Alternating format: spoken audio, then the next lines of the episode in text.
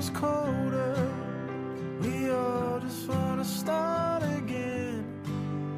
Don't rush me. Hi, podcast listeners. Welcome back to another episode of Confessions of an Ex-Mormon. I'm your host, Allie, and on today's episode, I have interviewed Candace. She is a former member of the Jehovah's Witnesses faith, and they have a lot of similarities to Mormonism in practice, and I think a lot of similarities in the doctrine itself. I didn't know a lot about the Jehovah's Witnesses prior to this episode, so a big part of this interview is questions about the religion, but also finding common ground, especially in our exits from our church, our churches. Trigger warning here, there is some talk of child sexual abuse and suicide mentions. This episode has some really happy, funny parts and some really dark, sad parts. So fair warning on that. But this has to have been one of my favorites so far that I have recorded, as I felt a genuine connection with Candace, and so I hope you guys can feel that and enjoy today's episode. So without further ado, here is Candace. Candace, oh my gosh, this is so exciting. Hi, welcome to the show. Hello. Hi. Thank you for having me on. Yeah, absolutely. I'm excited to have you here. Everybody, this is Candace. We met on TikTok. And Candace is ex-Jehovah's Witness. How long have you been out? I was excommunicated in 2008, so I've been out for a while. It took me a while to get to that point. When I actually left, it was 2006, and it took about 2 years to fully ease out of it. And I think that anybody that's been in one of these like high controlling religions will realize how difficult it is to actually leave, because you have years and years of deconstructing to do, because you've literally been brainwashed and you don't realize it until you're out. Absolutely. I grew up like not around a lot of Jehovah's Witnesses, but I have heard a million times how similar Mormons and Jehovah's Witnesses are in like doctrine and practice. And then, so I imagine leaving is quite difficult similarly, but possibly more, because I've also heard that the Jehovah's Witnesses like excommunication process is even more intense than the Mormonism process. So tell me a little bit about that. Like, because let me tell you, but like quickly, like technically I'm not excommunicated. I'm still a member. They don't really excommunicate you unless you go in and like confess your sins and sort of like ask for excommunication, or if you want to repent and maybe be part of the church again, then they'll decide whether or not you have to be rebaptized. Like, you've been such a sinner, you have to be rebaptized. Oh, wow. I didn't realize that they rebaptize. Like, so they'll excommunicate you for a minimum of 1 year. You'll be like considered not a member. And then you have to like redo the whole baptism process. I see. Oh, okay. And that's like if you sinned to an intense amount. Yeah. So during that year process, do they shun you, or do they just kind of... No, I mean, it's going to be awkward, like when you're at church and stuff, because do you guys do like the sacrament, the bread and water at church? No, we used to pass bread and wine during the Passover, but that's it. But nobody like partook or anything unless they were considered one of the anointed 144,000, which was very questionable in itself. Interesting. Because a lot of people used to partake. They believed that the 144,000, those who were anointed, were going to heaven when they died, and everybody else was going to be like, if they were going to make it through Armageddon, if they were like devout Jehovah's Witnesses, and that they would like live in like a paradise earth forever. But then 144,000, when they passed away, would go to heaven. How do you know if you're part of that? 144,000. They say you just know. So you can only imagine like some of the people, the anxiety, that would partake. Yeah. And not to mention that well over 144,000 people over the years have partook. So it was a really like questionable, problematic thing. Like, interesting. Yeah. I always wondered how people like, because I think that's not the only religion that has that number. Like there's something in the Bible about that. I know. Yeah. But, so anyway, I asked that because in Mormonism, you take the bread and water every Sunday, but only if you're like a worthy active member. So if you've been excommunicated, then you're not supposed to take the bread and water. It doesn't technically hurt anything if you do, but if you're not a member, is it frowned upon? If you are a member and you've sinned enough and you do take the sacrament, then you're essentially like condemning yourself to hell. It's all very complicated. Oh my goodness.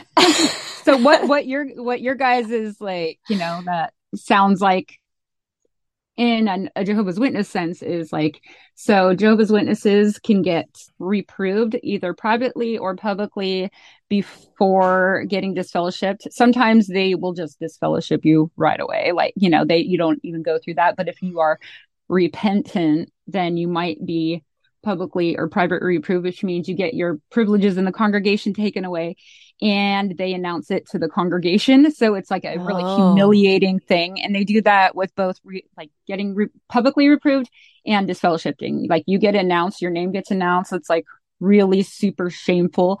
Oh. And then if you get announced as being reproved, then people are supposed to just be wary, you know, like, you know, that person has sinned, don't let them bring you down type thing. Oh. But if you get disfellowshipped and you just happen to be there when they announce you, then after the meeting is over, everybody in that congregation, including your family, has to treat you like you're not even there, like you don't even exist.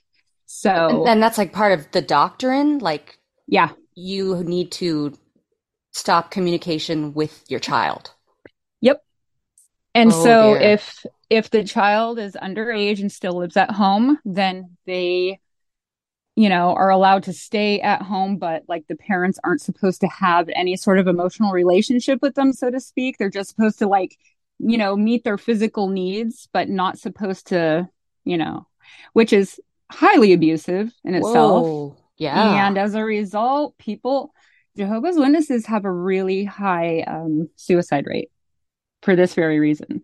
Oh, that's you can only imagine what that kind of thing will do to a person, especially if they're already struggling mentally. That's what happened in my case. Like I was experiencing postpartum depression and postpartum psychosis at the time they disfellowshipped me. And I warned them. I was like, I don't think I could deal with this right now. Like I'm scared that I'm mentally not okay, and I need my mom more than ever. Like, because at that point I had already had, you know, my third baby, and he was still a newborn. And, you know, I told them like, I'm scared like of what I'm going to do if this happens right now. They didn't care. They did not care. They disfellowshipped me anyways. And pretty shortly after that, I tried taking my life. And this has been the case with, I just lost my seventh friend by suicide last year. Yeah. Oh, Candace, that's heartbreaking. And I don't think that. Sorry. It's okay. Yeah. No, it's okay. This is good. Like, I don't think that they realize how fucking damaging it is. Do that to another human being. Like they have solitary confinement for a reason, like for like murderers and stuff, but they do that to their members. Yeah. And you know, humans aren't like I don't feel like they're equipped to cope with that, like losing everybody and everything, you know, all at once. Yeah, we're inherently like tribal creatures. Yeah. We're supposed to be with our tribe. Yeah. Yeah.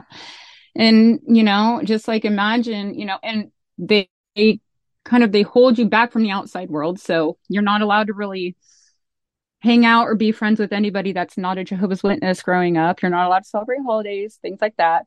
So when you get cut off like that from everybody you've ever known your whole life, including your family, you have nobody. Like, you're alone in the world. And if you don't have like your people that you've met beforehand, like, then you literally are all alone. How did you do it? Like, I honestly that's a lot more intense than like even leaving Mormonism. And I, you know, people ask me all the time, how'd you do it? And I'm like, well, you know, it was hard, but it was doable. Yeah. This sounds a lot worse. Like, I'm genuinely curious. Like, do you talk to your family at all, or? Very, very rarely. If anything, I sometimes will talk to my mom, but it's usually just like, hey, can I pick up the boys? You know, and, you know, she sees my kids and stuff. And, you know, because I don't hold my parents back from seeing their grandkids. Like, I would never stoop to that level.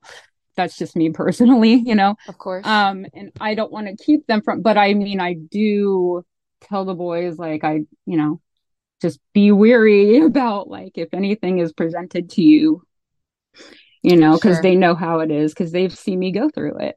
Yeah. So, you know, she talks to me like on a as needed basis, but that's about it. My oldest sister, she was baptized and she was disfellowshipped for fornicating with her fiance, who was disfellowshipped at the time. And so she got disfellowshipped, and I was 16 when this happened, and she was 19. And I think that was my very first indicator, like, something's not right here. If they're telling me I cannot talk to my sister, you know, like, yeah. Suddenly she's just cut off from our family. Like, that was my first, like, you know, moment. Yeah. But I had already been baptized at that point. And when you are baptized as a Jehovah's Witness, then your fate is sealed. If you ever try to leave, like, that's what's going to happen. If I would have never been baptized, then I wouldn't be shunned to the level that I am today. And they try to lure in children to get baptized because you don't know what you're doing. Right. You're entering a contract as a kid. You have no idea. No. I got baptized when I was 12, and the only reason I got baptized is because my friends were getting baptized, and I thought it'd be fun. Only reason. I had no idea what I was getting myself into. Again, tribalism, right? Yep. Yeah. And that's exactly it. The way you're taught, like, it's the same. I mean, it's the same way in Mormonism. So is there like an age limit for baptism? Like, do they? Nope. So they can baptize if you're 3 and you want to get baptized. Yeah. Can you do that? I've heard kids as young as 5 being baptized as Jehovah's Witnesses. I think that's like the youngest I've heard of as of yet, but they definitely baptize them young if they can, because that's their way to, you know, remain in control of them. But they still kind of want this aspect of like, oh, the child chose this, like. Yes. Yep. So it's not babies like the Catholics. Yeah. No, it's not like that. It's like, you have to make the choice to get baptized. Okay. It's the same in Mormonism. You have to be at least 8 years old. Okay. Mormonism. At least there's an age limit. Shoot. Yeah. There's an age limit. However, again, you know, you think of an 8-year-old. Yeah. That's a child. They are not equipped to make decisions like that. No. Like, I think of just from in my own life, I think of examples of like, maybe political stances. You know, you'll talk to an 8-year-old, and what are their political stances? It's whatever their parents is. They don't have that kind of critical thinking skills really that are required for these kind of complex ideas. No, that's exactly it. I think that's the same way in Mormonism, you know. So although I did practice Mormonism up until well past like the age that I could choose, I think that 8 years old is a bit young to practice baptism. They say that they claim that that's the age of accountability, but it feels young to me. Yeah, no, that's way too young for any kid to be making any decision like that that's going to impact the rest of their life. Yeah. And it's like, yeah, I think these high controlling religions, they realize that. You know, and they also see with the internet nowadays and stuff that people are starting to open their eyes. You know, people are leaving these high controlling religions in droves, and I think they know that. So they try to encourage more kids to get baptized so they can remain in control of them.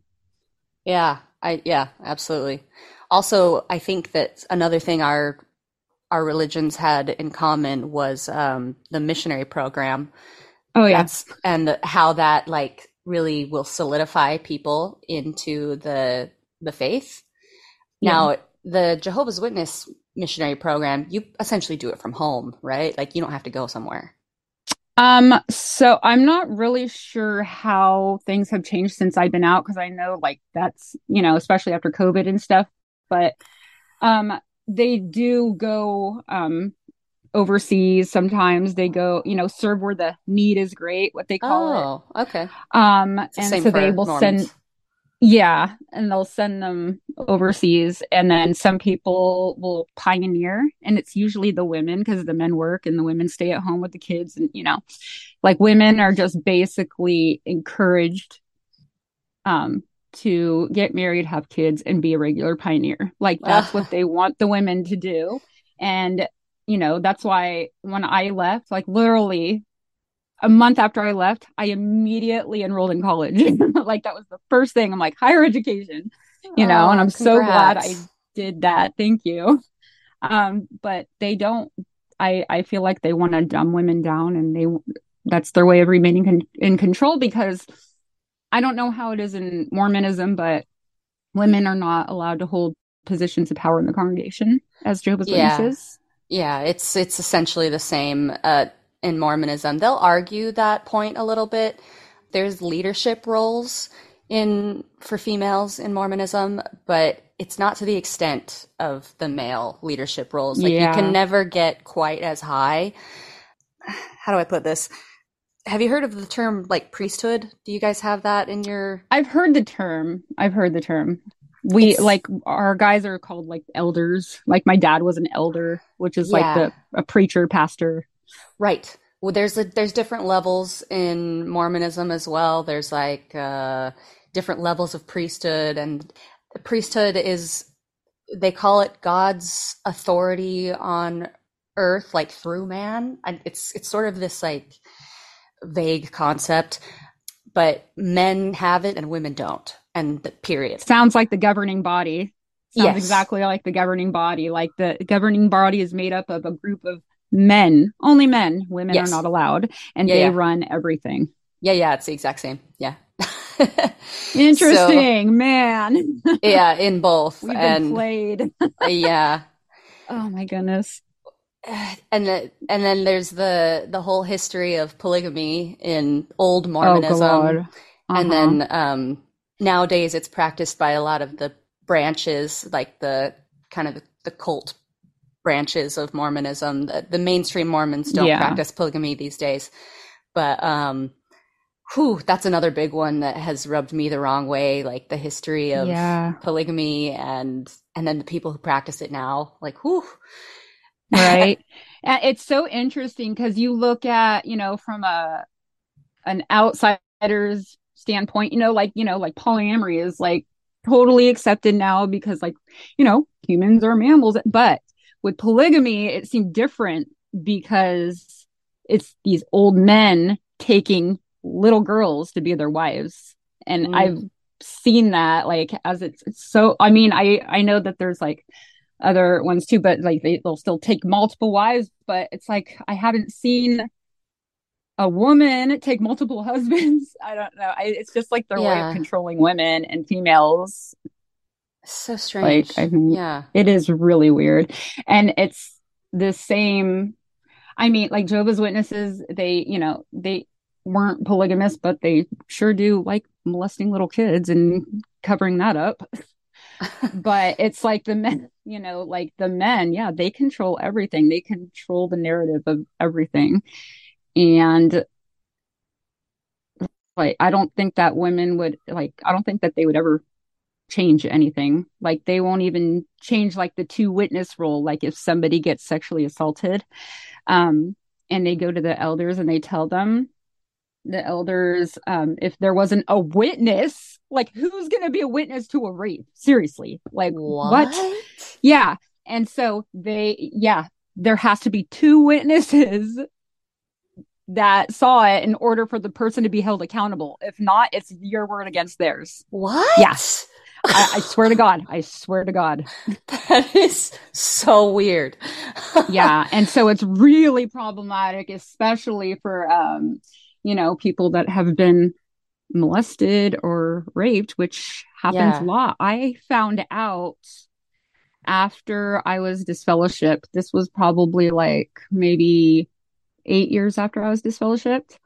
I discovered that one of the elders that was on the judicial committee that disfellowshipped me was disfellowshipped himself years and years prior for pedophilia. And his victims were little girls in our congregation. Oh. So not only did they did disfellowship him, but they kept it a secret from everybody else in the congregation. So nobody knew that this guy was walking among their children who had done that kind of stuff. So not only do they reprimand him in private, but they reinstate him eventually and they appoint him an elder. Oh. It was so disgusted when I found that out. And I'm like, wait, so this guy was on my committee lecturing me on morality when he was sitting there doing stuff to little girls. Of course, they're the worst ones. Yeah. Yeah. The ones who are really high and mighty, I feel like are always the ones that have the skeletons in their closets. Yeah.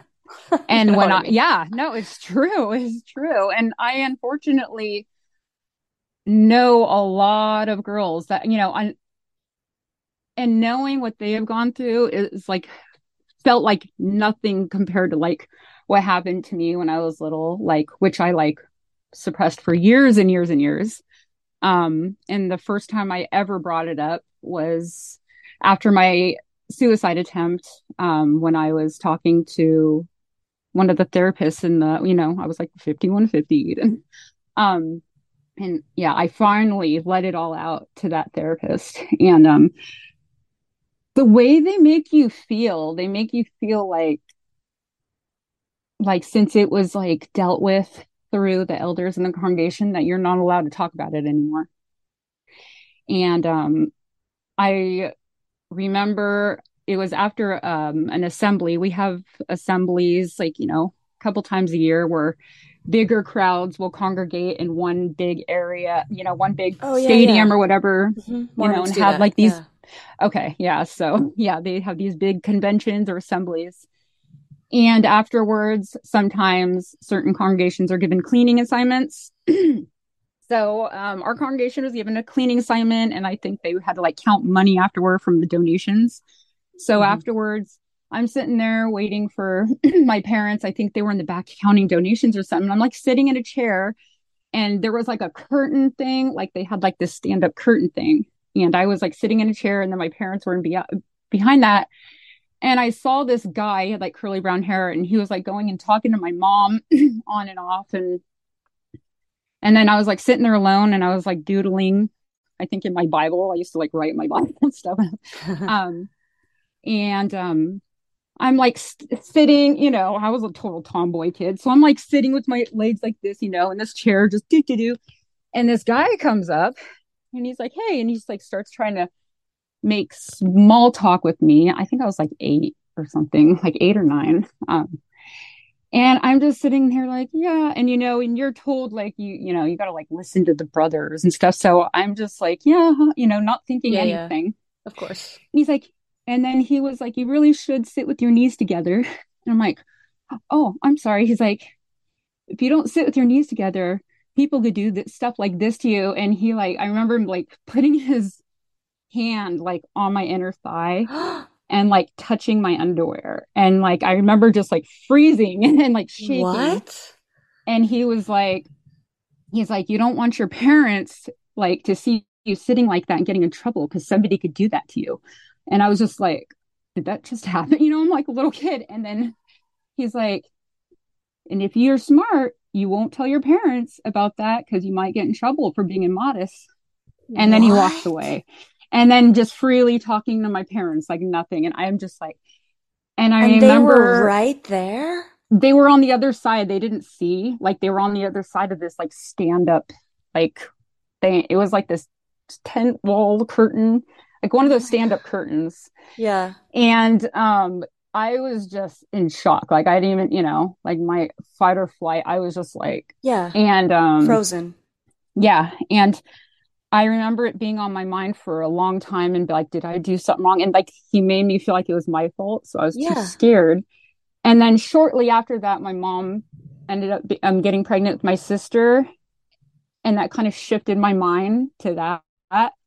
And then I just buried what had happened. Like, cause I just thought like it was my fault. And, you know, and then as time went on, I hear other people like coming out about their stories, and I'm just like, isn't there a statute of limitations? I'm like, I don't want to freaking bring something like this up again and open a can of worms only to find out nothing's going to happen, you know? Yeah. And so I just buried it. I buried it for a long time. And I realized looking back now, that was really stupid, you know, well, but they kind of, yeah. They kind of make you feel that way, you know? Yeah, of course. Oh my God, I'm sorry. I'm like totally shaking right now. No, probably not, like, it's talking about this it's while hard. Drinking coffee. Now I'm like having anxiety. Okay, sorry. You're okay. I mean, this is big, and you haven't talked much about these things before. No. Nope. I've only talked about this with a couple of people, and that therapist was the first time I ever talked like that ever came out of my mouth was with that therapist. First of all, thank you for being open and willing to share this. Something. I mean, if it's something that can help anybody else to come forward, I will air all my dirty laundry. I don't even care if it helps somebody else. I will do it. And you know what? I find a kindred spirit in you that way. This platform for me is not somewhat like. The thing about the ex-Mormon community on TikTok and on Instagram and Facebook is people can become really bitter and angry. And that's not the kind of place I want this to be. But I want it to be a place like for you and for anyone else to come and find refuge and solace and like comfort in your own stories and other people's stories, empowerment, absolutely, understanding for, you know, maybe people out there who are still even members. I have lots of friends of mine who are still members of the church who listen to my podcast, and I think these things can be helpful for people to hear their stories, because there's people who are in the churches, the various churches, who have never had problems like this. And so when we leave and we become upset, they have no understanding. So this is true. I know. I really appreciate what you do, because I think that there is a lot of people out there that are, you know, there's a name for them in Jehovah's Witnesses. They're called PMOs, you know, physically in, mentally out. And there's a lot of them. And, you know, I feel like these kind of platforms are really important, because it'll help people kind of, you know, slowly deconstruct, because a lot of people are so scared to leave. They are terrified because they know they're going to leave and most likely be cut off from the rest of the world. And, you know, your whole life is terrifying. Change. Yeah. It's so scary. And it is. And I feel like they do that to kind of control, you know, they control everybody, but it's like, I understand their fear and stuff, but I like that you take it more of a positive aspect rather than just sitting there just bashing, you know, because I love and miss all of like these people that I grew up with and these families that I miss them so much. Like I love them. I've always loved them, and I never stopped loving them, including my family. And I realize just how far the indoctrination goes, and that's why I don't blame any of the members. I never will, because I was once there, and I know how it feels, you know? That's exactly how I feel. So I know it's just, yeah, it's like, it's the higher ups. It's not them, you know, everyone's being controlled like puppets. And I really hope that one day they're able to see it, you know, because like I, you know, there were positives to my childhood, you know, like, yeah, I was raised with morals and I, you know, I did have a happy childhood and except for all that bullshit, you know, that happened to me. Like, yeah. But like, you know, in general, like, you know, I had friends, you know, we didn't celebrate holidays or anything, but like we did other things, you know, and I had very loving parents growing up, you know, I loved my siblings. I still love my siblings. Yeah. I mean, I think there's pros and cons, but the cons outweigh the pros by quite a bit. Yeah. Yeah. I feel that. So how have you been like coping with the changes? How long have you been out? You said, I forgot. I got disfellowshipped in 2008. So it's been 15 years. It's been a long time. And I'm still finding myself deconstructing. And I didn't realize, especially with females, I just now started seeing this and doing a little bit of research on it because I've noticed that as I get older and the more I deconstruct, the harder I am like conforming to society. I'm really socially awkward and I am a total weirdo probably compared to the rest of the world. They're like, what is wrong with this girl, dude? So I have discovered like why a lot of like, especially the females are like this because they have been masking their whole lives. They've been masking and totally suppressing who they are as a person and their personality to fit how they are expected to be, you know? Oh, yeah. Sure. And so you hold back your light, you hold back your shine for so long, you know, that when you're finally released, you don't know how the hell to act, you know? No. Well, you don't even know like what you are or who you are. Yeah. Yeah. Like, what do I like? I'm not really sure what I like because I was never allowed to try anything. Yes. Yes. Exactly. No, that's exactly it. And yeah, like I've heard that like, you know, masking like this and high controlling religions can like lead to, you know, like ADHD and autism in adults and stuff. I'm like, Jesus. I'm like, well, that explains a lot. Yeah. You know, like it's just like they will suppress your entire personality and, you know, and it will mentally fuck you in the end. And then you have to unravel it all yourself. But I feel like it makes you a lot stronger in the long run going through that, you know? I feel like it makes you able to connect with others, I think, who have gone through similar things. I try to look at, you know, past hardships I've been through, and rather than being upset and angry, I try to think, okay, how can this help another person around me who's in a similar situation, you know? And I love like that. You just mentioned, and so I appreciate you sharing that. What do you do? Like, what are some things that have helped you cope? Honestly, meditation. Meditation's been a big, big part of my life, and it's really helped clear my mind and rid all of that old junk out and like make way for like who I really am, like, you know, as a person and my soul. And I know I'm a good person and I know I have a good heart, and meditation has helped me realize that like that I, you know, am not this terrible sinner that is like doomed for all of eternity and is going to like, you know, die in Armageddon or whatever, you know. Yeah. And I don't know, meditation's really helped me. Like guided meditation? I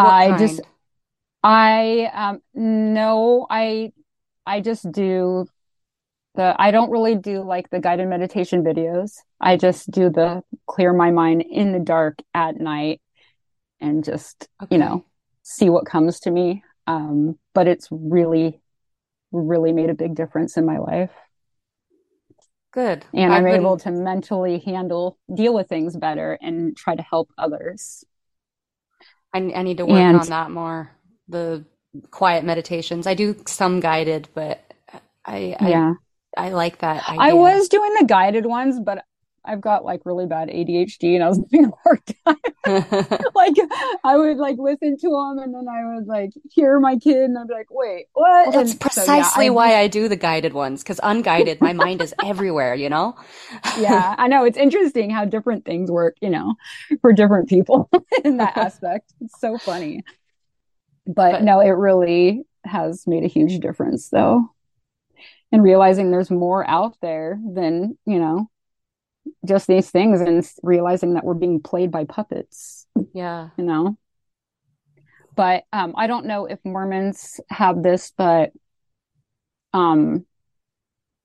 there's a lot of, what are they called? Like these like support groups, especially like on, you know, social media platforms, Facebook and stuff, that has made a huge difference in my life too. And they're great because they can help other people. Like you can give other people advice if they're, you know, having feelings about leaving and they're too scared, and they have like these ex-members in there. I don't know if you guys have any of those groups. Oh yeah, we do. And I mean, that's kind of what we're trying to do here too. That's awesome. Anyway, we were discussing before we got cut off. Sorry, everybody. Free plan on Zoom. Cuts you off after 4 minutes. Heads up. 40. Anyway, we were discussing like support groups. So I guess technically I'm a part of a couple of them, like on Facebook, but I don't get on them too much because, again, I feel like there's a lot, like we discussed, there's a lot of negativity in there. Yeah. A lot of like trashing on people who are still members, which like I don't. Yeah, like, I don't like that at all. I don't like that. I have seen that from time to time. Yeah, I still really respect. Obviously, there's people I don't respect because that's the, you know, it's the hierarchy, the creation of the church. I feel like there's a lot that's wrong in there. That's why I don't practice. But there's a lot of people I respect still within the congregation, you know, my family, all those people. So, I think that's like a really hard, a really difficult part, and I think that's the reason why it took me so long to start talking, is because I was so scared of what my family would think, and I didn't want to disrespect them and make them feel like I was disrespecting their religion. But at the same time, it's like, how are we supposed to like get through this with holding it all in? You know, it's like we have to talk about it for our own mental well-being, and other people need to see that too, that it's okay to talk about it. It's okay, you know? Yeah. Yeah, that's exactly how I feel. I've shared this, like, what I'm doing with my family, and I've had mixed reactions. I think that like there's a couple people in my family who've told me that, you know, they're not going to listen or like give it a chance because they don't, I think they're just expecting that. I think they're expecting it to be really disrespectful. And I tried to explain to them like, no, like, obviously that you don't have to, if it's not good for you, like if you don't want to listen, then don't. But I was letting them know, like, this is what I'm doing. I don't want you to like. That's really good. That's good. 'Cause it shows that, you know, still respect them, you know, and you care about their well-being too, you know, and their mental well-being. I feel like, you know, ex-members of these like high controlled religions feel like, you know, once we're out, that we're just out to get them and bring them down and stuff like that. And it's like, it's not that, that's not the case at all. I just, you know, I want them to realize what they, you know, they're in, and try to help them. Right. It's funny because we're both, then you're sort of both doing it to each other. Yeah. You're out and you're like, let me help you. And then, and they're like, no, honey, let me help you. Yeah. No, my mom sends me like, well, she doesn't as much anymore because I think she knows, but like she used to send me publications all the time, send me links to, you know, like Watchtower and Awake articles and things like that. And I truly believe she was trying to help me, you know? Yes. She really was. Like she believes in her heart, she's trying to save me. Yeah, and I love my mom for that. Right. You know? It's the same in my family. I mean, I know how it is, like, so, but like, I love my mom for that. Yeah. Yeah. We have to remind ourselves as people who are out of it is like, when people are like essentially preaching at us, most times it's done out of love. I don't think it's done out of judgment. There are elements of judgment in there. Obviously, there's trolls on the internet. Like, I get trolls on my TikTok page who are like, you know, you're going to hell or whatever. But generally, it's like out of love and concern. So I think we have to remember that. Like, even though there's aspects of it that have been really difficult for us, you know, I want what I really want out of the, you know, this podcast and out of everything is for people to be able to just get along. Yeah, no, dude, I'm with you. I am with you. I think, like, you know, I don't know how it is like with Mormonism, but I think a reason why Jehovah's Witnesses have such a hard time opening up about things is because being labeled as an apostate, which I'm pretty sure I will be labeled as an apostate after this, but I really don't care at this point. I do not care. And apostasy to Jehovah's Witnesses is the godfather of unforgivable sins. So if you like talk down on the religion at all, like, you're considered an apostate, and like that is worse than like murder or like, you know, rape or pedophilia. Like, yeah, apostasy is like the number one sin that you will never be forgiven for. And I think that's kind of how they remain in control too, you know, because they know people are going to be too scared to, you know, like when I left, I didn't look up anything like for the longest time because I was so scared about being labeled an apostate. And when I started digging into the, you know, the origins of the religion, I was very, very careful about going on like biased sites. I wanted to get it from like a historian's point of view. Oh, because I was so scared of that. So I was so terrified. This is like, also I don't want to do apostasy religion, like, or, you know, or like these websites and stuff. So yeah, my God, it's the same. Yeah, I mean, really? Even still, I get really like cringy with. So it's the same thing with Mormonism, right? Like, do you know about like the Mormon temples? I've heard a bit about it. Yeah, I actually had a good friend in high school that was Mormon, so I've heard like a little bit about it. Okay, so there's like specific ceremonies that go on in Mormon temples, and you can only enter if you're not just Mormon, but like a really devout Mormon. They have interviews before you're allowed inside where they like check to make sure you're following all the rules. And they'll, you know, ask you all these questions, and it's a whole nother thing. I mean, we could totally get into that and how inappropriate a lot of it is. Yeah, I've heard about some of the ceremonies that kind of, I was like, what? Yeah, they're strange. They're interesting. They have a lot of parallels with like Masonic rituals. The founder of Mormonism was a Mason, and that is really interesting. I recently discovered the founder of Jehovah's Witnesses was a Freemason. Yes. Yeah, it's the same with Mormons. And didn't they pop up around the same time? Like Jehovah's Witnesses. Late 1800s. Yep. Yeah. Go figure. Uh-huh. Go figure. I think Seventh-day Adventists too. They were all around the same time. Yeah. But anyway, regarding like the apostate thing, it's sort of the same concept as like if you talk about what happens inside the temple. So, and that's still something that I like gives me the ick a little bit. I've only been out of Mormonism for like 3, maybe 4 years. Oh, and man. So it hasn't been super long for me, long enough to where, you know, now I'm finally talking about things publicly, obviously, but not to the point still where I feel like comfortable. Like there's that little voice in the back of my head that like, well, what if?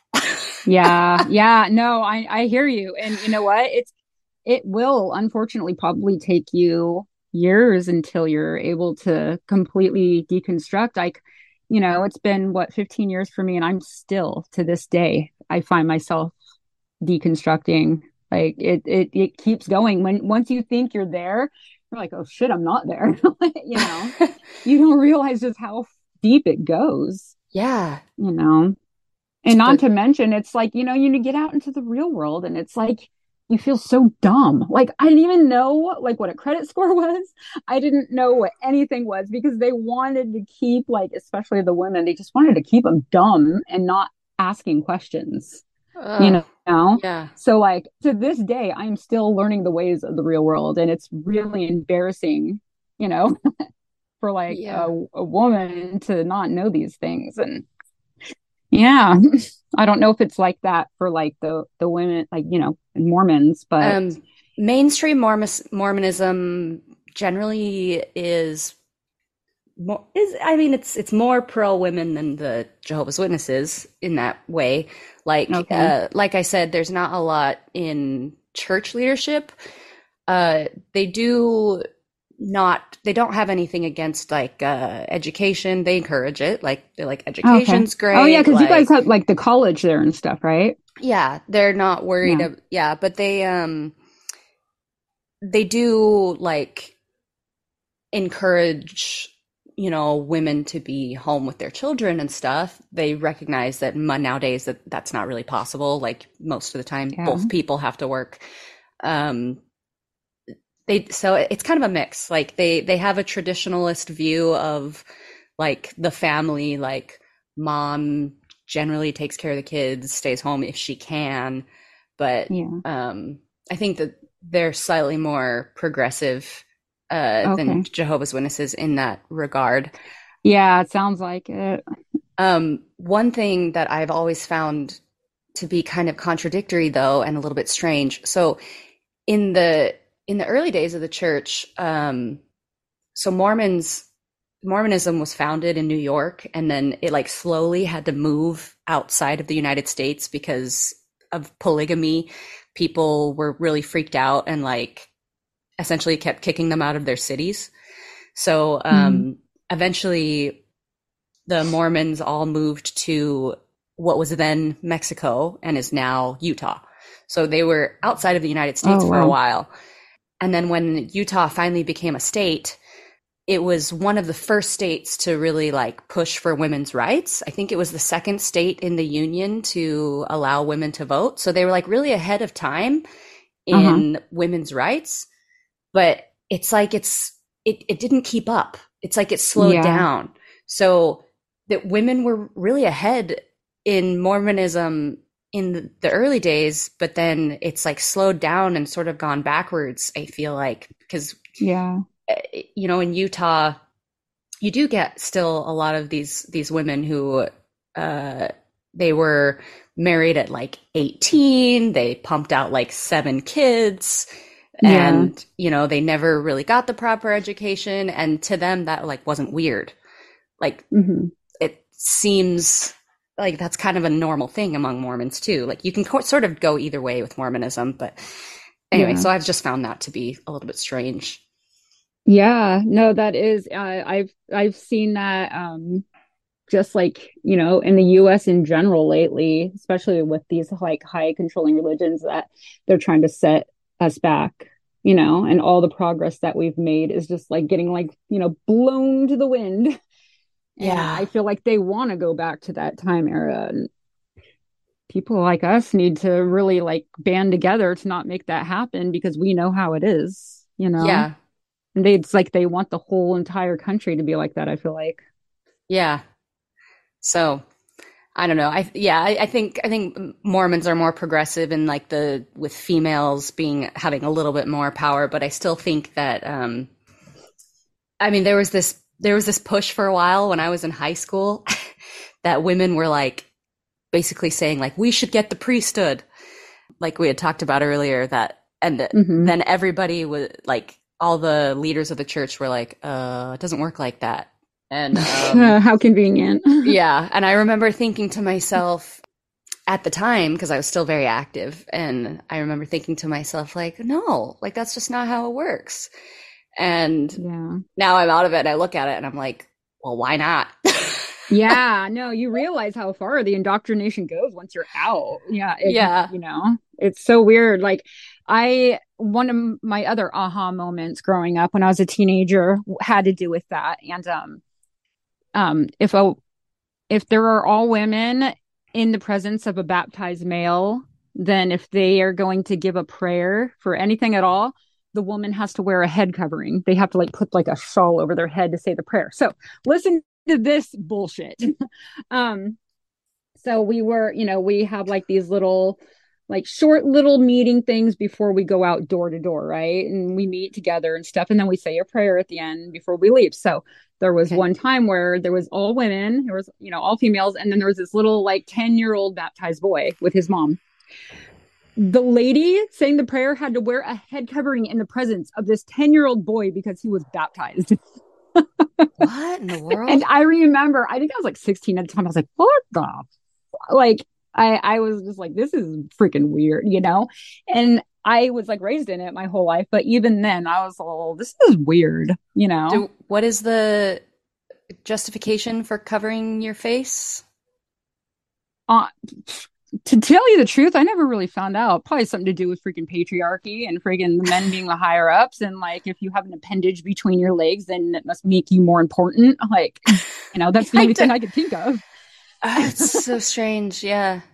Well, I think that there are some similarities in some of the Mormon temple rituals, but I'll leave it there. Yeah, so as not I've to heard offend about some of those rituals, any listeners. I've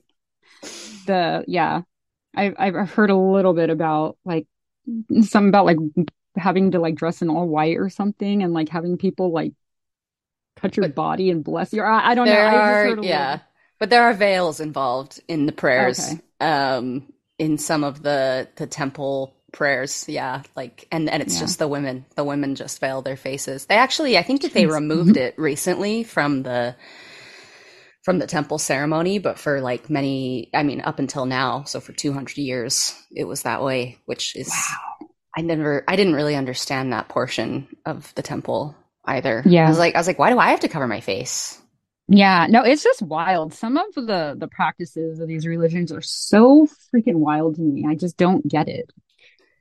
Are women allowed in masonry? Like, no. Okay. Because I was just thinking, like, I wonder if that was something that had to do in the Mason temples.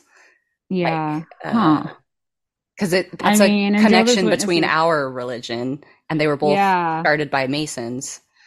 Yeah. No, so, that's really interesting. Actually, I didn't even realize that, you know, and all around the same time, too. That's, I'm going to do a little digging into that, I think. I'm going to do some digging on the Masons, I think. Yeah. No, for real. They and I noticed they're trying to cover their tracks. Like Charles Taze Russell, the founder of, you know, the whole Jehovah's Religious organization, his gravestone was like it was like the pyramid that you see like on like the dollar bills like the eye symbol and stuff. That was like his headstone for his grave. They recently removed it in secret, and they like have, and I don't know why, but I have a good feeling why, you know, they're trying to like cover their tracks and their history because it's super problematic and it doesn't fit what they're saying today. Yeah. Huh. Yeah. Interesting. There's this is interesting too. The Mormon Church has a very extensive history, obviously. And there's a lot of cover up as well in Mormonism. And I think now with the advancement of the internet, and mostly just the internet, they've sort of gone towards embracing the history, and now they're like teaching it in schools, but there are things like church schools, but it's just, it makes me, there were things that I did not learn growing up that it felt to me like they were trying to cover it. There were things that I learned when I was an adult that I was like, wait, this is like a core value. How did I not know this? I've been in it for, 18 years. And just like little strange things. I don't know. One that pops into my head is, so you're aware of the Book of Mormon, I'm sure. Yeah. So the founder of Mormonism claims to have found some gold plates, like a gold Bible, essentially, in the hills. Like, an angel told him where to find it, and then he translated it into English, and that's like the origins of the Book of Mormon. But I learned later, so we had learned growing up, I was always taught that he used something called a seer stone to translate the Book of Mormon into English, which was basically like glasses. It was like a it was like a rock that were like put into glasses, and it would like translate it. And I was like, sure, whatever. Like, okay. I mean, I've heard of weirder things, maybe not, but I was like, okay, like I'll give that. But this is where it gets weird to me. I learned after a while, and this is like doctrine, that he didn't even use the stone in glasses to like look at the book to translate. Sometimes he would just put the stone in a hat, and then he'd look inside the hat, and then like telepathically. Yeah, it was like to block out light or something. I don't know. And then he, like, the words would just appear on the stone, like an ancient version of a smartphone or something. Oh my goodness! Ah! And I was like, well, then why would you even need the gold Bible at that point? Like, if, right? Like, if you just had the seer stone, or could you not have just come up with the things in your head? Like, if God is speaking directly to you. So like, these are things that, and they're actually now teaching these things in church classes, like at church, they're teaching it now so that it doesn't seem weird. Cause to me, even the glasses with the little rocks didn't seem weird, because I just learned it from the time I was a child. But then as I got older and learned about like the stone and the hat, I was all weirded out. I know, when you start hearing the contradictions, like, those are some aha moments for a lot of people, you know, because there are so many things that are, you know, they contradict so many. Yeah. And people are too scared to question it, though. It's like, you know. Yeah. Are there any weird, like, what are some weird things about the beginnings of your church? Like, one that stands out is when they first started, they were still able to celebrate holidays, and they were able to smoke and all that kind of stuff. And then something changed in around, I believe, like, I don't know, they thought the end of the world was going to come in 1914. And then when it came and the world didn't end, then they bumped it up to like 1970 something. And they just like kept like, you know, like rolling over. And now I guess they're calling it the new light or something. And since like they have been unable to meet these prophecies, that they just keep trying to extend it and call it new things. Isn't that funny? And it's like, dude, how do you guys not see this? How do you not see this? Yeah. And I don't know why they stopped because they used to celebrate Christmas and stuff, and then they stopped. And they actually, I recently discovered, did not start the whole excommunication and disfellowshipping thing till I believe the 1950s. Oh. Something like that. And I also recently discovered that the Catholic Church used to use excommunication as a tool to control their members, but they even stopped. You know, I'm not saying that they're saints, you know, but like they've been stopped because they know that how cruel and inhumane that is. Yeah. And then Jehovah's Witnesses, when the Catholic Church stopped, that's when Jehovah's Witnesses started. And maybe, and my theory is that people started to see like, hey, like they keep prophesying things that aren't coming true. And then people start questioning and leaving. So if they add this component to the religion, then they'll be able to like keep people in and be too scared to leave. Hold on to them better. Oh yeah. And keep them from talking to people who might bring them out, of course. Yeah, exactly. And then you got the whole apostasy thing. Like they're going to be too scared to talk to other people. Yeah. You know, they're not allowed to. Regarding the, like the end of the world thing. So, Mormons don't believe in like an Armageddon exactly, but they talk about, Christ coming a second time, and they don't give specific dates, but something that I always found kind of funny as well is like almost every prophet that Mormons ever had has been like it's right around the corner, or like several of them have been like, oh, I believe it's going to be in my lifetime, or I'm sure I'll see it. That's the same like exact phrases I've heard my whole childhood. Yeah. It's going to be in our lifetime. Yeah. I even had like a leader of my congregation say that to me once, that he was like this great, you know, he was above the local congregation. He was like the area leader. Okay. For like, so that what would be like an overseer for Jehovah's Witness then? Like they're called district overseers. Okay. Yeah. One of my overseers, I guess, he had said something about that, and he was like, it's going to be in my lifetime. And I remember looking at him and being like, the founder of our church in 1830 also said that.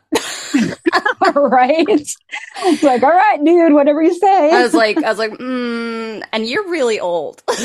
Yeah, I know. Like, he was like 70 when he said that, and I was like, okay. Oh man. And they like, yeah, they don't see it, and then they call it like overlapping generations or something. It's like, you're just like, now you're just like coming up with words. You're just coming up with names to like fit your narrative. I don't know if it's fear tactics. Oh, it totally is. Yeah. So, because they have to, you know, like they have to remain in control, like, you know, and but they like, yeah, they keep like coming up with all these weird rules, like the no blood rule. I don't know if like Mormons. Yeah, do no, that, we don't. Like, but we don't have that, but I've heard about that because we always thought that was weird. Never made sense to me, especially after going to medical school and stuff, and like, you know, like learning about like the blood and like plasma and red blood cells and all this stuff. Like they can accept like blood derivatives, and but they can't accept blood. It makes no sense to me whatsoever, and I never really got how, you know, they would like praise. Like I remember we had it was like an Awake article back in the 90s. And I remember at the time as a kid feeling so like, oh, they loved Jehovah and they dedicated their life for him. And like, and it was like these kids on the cover, all these pictures of these kids that died because they didn't accept a blood transfusion, and they were being praised as being like holy, you know, like, listening to this. And I remember being like, oh, wow, they are like true servants of God. Like, what the? You're letting your kids die. It was something that could have saved their life so freaking easy. Oh, and yeah. I kind of saw this play out firsthand with a family that I know, and their little boy came down with leukemia. And I love this family. Like, and I could tell they were terrified, and they knew that they could, and he needed a blood transfusion to save his life. They're like, he's going to die if you don't give it. And I know that his parents like felt torn. And so I guess what they do now is the state will take temporary custody of the child, even if the parents say no, you know, even to save that child's life. Yeah. Give the child the, you know, what they need done. And then, you know, they will give like custody back to the parents after, but it's like a loophole so that they don't have to kill their kid, you know? Yeah. And that's exactly what happened. And I honestly don't think that they even tried to like fight it, because they wanted their son alive, you know? Right. Of course. But they probably didn't want to like lose their entire lives if he got a blood transfusion. So. Oh God, what an awful, like, yeah, like ultimatum to give somebody, like your child can either go to hell or can like die on earth. Yeah, no. And they give these like, you know, they try to like give these examples of like, who was it? Like Abraham or someone, like how God told him he had to kill his son up on the mountain, and it was just a test or something, but he was going to do it. Like, yeah. I forgot who it was. But yeah, and they try to use that as an example, like, oh, put your faith in God and stuff, and it's like, and kill your kid. Yeah, sorry, no. Oh, jeez. Yeah. Never understood that. I never understood the blood transfusion thing. They claim it's like from the Bible or something, right? Yeah, they say like, yeah, not to eat blood. It's like, last time I checked, like eating blood, like, has nothing to do with a transfusion, but whatever. Yeah. The Bible also says not to eat pork, and the Bible also, you know, the Bible says a lot of freaking like, and it says a lot of weird things. Like, yeah, but it's like you're choosing what parts of the Bible you want to listen to, and the rest of it is just like, you know. Yeah. Especially when it comes to like the old world, you know, like the King James and the New World Translation, you know, all that kind of stuff. It's just like, yeah, whatever fits the narrative. And then, of course, making new rules to go along with it, same as the Mormons have done. Yeah, because like there's no, I don't know if you know this, there's no alcohol for like Mormons can't drink any alcohol. Okay. Is it true that you guys, that you couldn't drink coffee either? Yeah, no coffee and no tea. Oh my God, I would die. Isn't that weird? I would. I don't think I could survive. And like in the early days of the church, it was told no hot drinks. What? So for like, I don't know how many years, maybe 50 years, it was just like nothing hot. And then they like, I don't know, modified it to be like, well, what God actually meant was isn't it funny the how they coffee bean and the tea leaf. So then it became like, so you can like drink hot chocolate and like apple cider, but no tea, even though no there are so many teas out there and herbs that are so good for you. Well, yeah, you can have herbal tea. I mean, according to some people, but not like green tea, or because you like eat herbs. But yeah, well, and that's the other weird thing too is like you can still have caffeine. Like everybody's drinking Diet Coke. Like Utah is this is so funny. Utah is full of these. Have you heard of like Swig? Or see, there's it's so big in Utah. They're these instead of coffee shops, they're soda shops, and so all they sell is soda and cookies. And the soda is like dirty soda, but not dirty with alcohol, dirty like with syrups and fruit purees and creams. And so every morning before people go to work, instead of getting a coffee, they'll get these huge like 42-ounce sodas with like, oh my goodness, I don't know, 50 grams of sugar. Like they're so bad for you. They're so supersize me. Yeah. And I'm like, and I just think it's so funny. Yeah, like a freaking shitload of high fructose corn syrup is way better than caffeine. And it's like you lose one vice and you just replace it with another, you know? Yeah. Like the coffee's gone, but we're drinking soda instead. Oh my goodness. That's so interesting. I did not know that. Wow. Isn't that funny? Wow. Yeah. Oh, silly. Yeah. My first time, my first few times drinking coffee too after, because I was like 25, 26 when I left the church. Oh, wow. Coffee's not good at first. Like, oh yeah. And you can be like shaky and all like your stomach all effed up. Yeah. And it's bitter. And so I needed like, you know, a shit ton of cream and sugar to make it taste good. Nowadays I like it with just milk. Like that yeah. I'm like cream sugar. Woo, let's go. Cream sugar with a little bit of coffee, please. Right. I live in Italy now and they do their coffee here really well. Yeah, you are fortunate, man. Oh, yeah. I'm so jealous. I quite enjoy it. So now I just do it with milk. I get it's like espresso, a shot of espresso with just milk and ice, and that's how I do it. So is it like kind of like cappuccino style? Or is it considered like they call it cafe latte freddo, which just means cold coffee and milk. Yeah, and that's all it is. It's just a shot of espresso with milk and ice, and that's all I do. Or sometimes they'll do like a cold brew with milk and ice, and I've fallen in love with that. I just had one before I called you. Nice. I want to go to Italy. Oh, come at me, girl! And it's kind of similar to like California's climate. That's what I heard. Yeah, it is. Yeah, it hasn't snowed here since I've been here, which has been a nice reprieve from Utah. Yeah, because you know it gets so snowy there, but it does get really hot. And I was saying this before off of the air, but most people don't have air conditioning here. They're very like old fashioned, and this past week has been hitting like record highs. Today was 99 degrees. The weather's wild all over the world right now. It is. It's just wild. Yeah. Crazy. Like hitting records all over the place.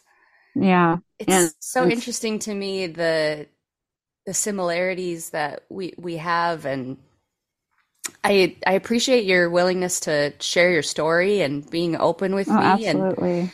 And I know that it's, and again, if it helps difficult. Anyone else, I'm willing to talk about things if it will help one person. This has been great. Thank you so much, Candace. And thank you for having me on. I'm really excited to publish this. And, you know, any questions about Jehovah's Witnesses, or maybe about if you're going through something similar, Candace, you're willing to talk with these people? Absolutely. Absolutely. Be a friend. Yep. So I'll link her. No judgment whatsoever. I'll link that information in the show notes, and it's just nice. It was so nice to talk to you today. Thank you for being here. I appreciate you. Yeah. Yeah. If you ever want to talk again, I'm all for it. Amazing. So well, thanks again. This has been another episode of Confessions of an Ex-Mormon. Thanks for listening, everyone. Don't forget to rate the show. You can find me on Instagram at Confessions of an Exmo, or send me your stories at confessionsofanexmo@gmail.com. I'm also on Patreon now, so support the show there at patreon.com/confessionsofanexmo, or find it down in the show notes. Thanks for your support. See you guys in 2 weeks.